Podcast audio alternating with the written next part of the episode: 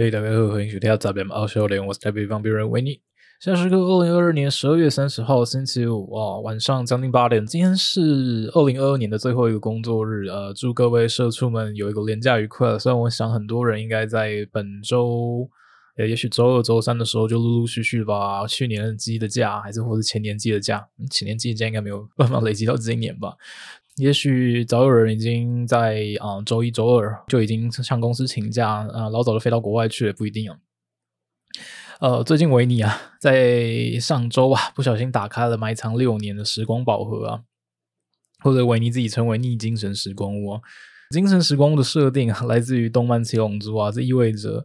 呃，在屋内或是在某个这个所谓的精神时光屋里面修炼个十天半个月啊，然后外头可能仅仅才过去数天，怎么好像已经到了要解释这部动画的时候吗？等下这个年代隔阂有那么远吗？没有啊，《七龙珠》是我小时候的动漫啊。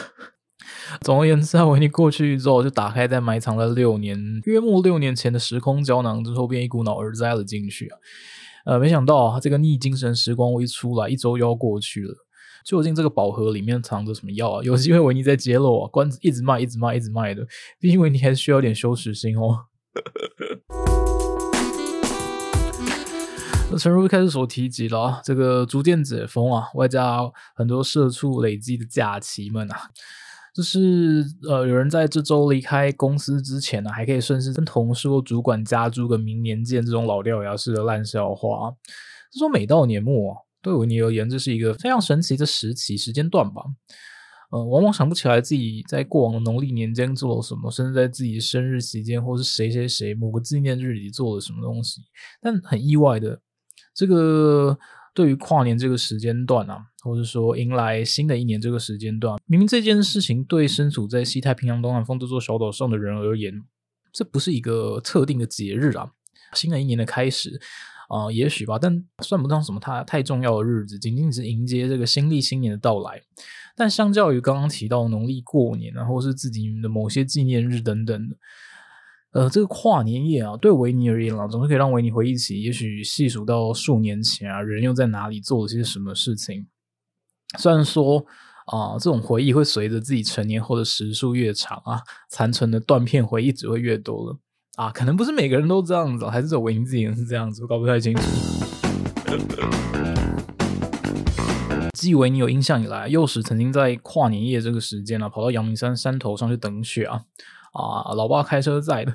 待在那个车内冷的要死，真的莫名其妙。跨年夜大多数时间都是伴随着电视荧幕的转播画面而过的啦。这个时间的使用权，完全是交付给所谓呃操作荧幕画面的人吧。呃，往远一点扩及，也许是交给那些跨年晚会上所谓的媒体的主流人物去了。你总会看到那些一如既往尴尬口吻的主持人啊，分分钟蹦出那些官腔式的感谢词啊，直至十二月三十一号残存一分钟未满之际啊，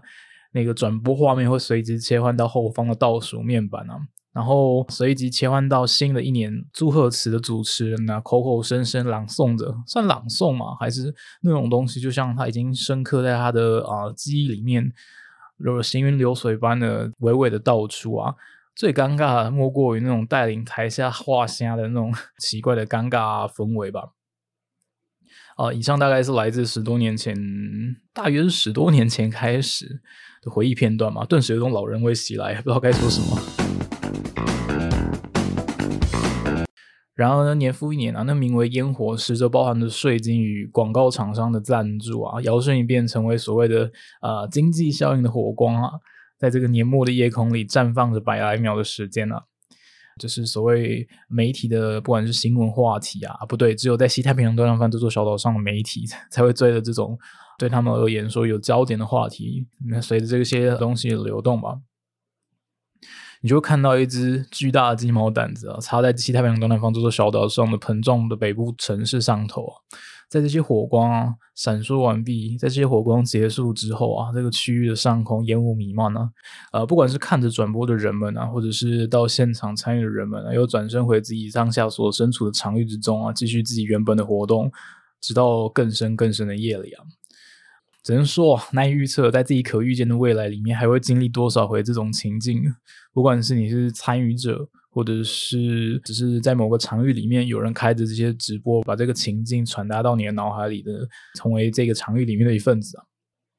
然后在这个即将迎来二零二三年的前夕啊，觉得有更多可以被归类是有趣这件事情啊，这个非常模糊定义的场域里面啊，关于有趣这件事情。只是想知道，不晓得听众朋友们在年末的最后一天，大家都会进行一些什么形式的活动呢？历经了三年的疫情啊啊，目前还是被称为天选之人的维尼啊，便顺势在刚刚立下所谓的 flag 了，立起了，立起了。他有个中国近来解封潮的问候语之烂笑话，他们从“您进来可好”改为“您阳过了吗”。最近维尼便莫名的充斥这种烂大街的笑话的氛围里面啊，呃，有人说什么所谓的阿贝笑话了，我不太确定了。可能在二零二三年年末到来之前啊，啊，这个天选之人标签也即将被维尼自己撕了下来吧。像那个什么战南北小队长的标签，已经撕下很久没有贴上去了。大致上是一个这样的情境啊。总之呢，维尼自己在计划着可预见的未来之中呢，呃，要来趟所谓的 cargo ship travel 啊。嗯，这个我我没有找到所谓对应的翻译，就是那种商船类型的旅游吧，大概是这样翻吧。我已经猜测了，大概是因为因疫情而开展起了一种新概念吧。简言之，就是透过这些船公司购买啊所谓的船舱吧。那个船舱不是放货物的船舱啦，可能是有把一些本来放货的地方规划几个房间，甚至是本来船员的休息室等等的。呃，人就规定在某一区域内活动吧，就跟着商船的卸货地点一同下船。相对于呃疫情之后刚解封的昂贵的机票来说，呃，如果不在乎花多花这些时间，就是一个相对你要把经济啊你的时间换算进去的游戏了。总之，这感觉蛮有趣的，在可预见未来里面，也许来做一次试试看啊，可能在海上漂流一至两个月也说不定啊。天气好的时候，或许还有机会跑到甲板上吹吹风，看看那一望无际的大海。呃，总是它是一个可预见的计划吧。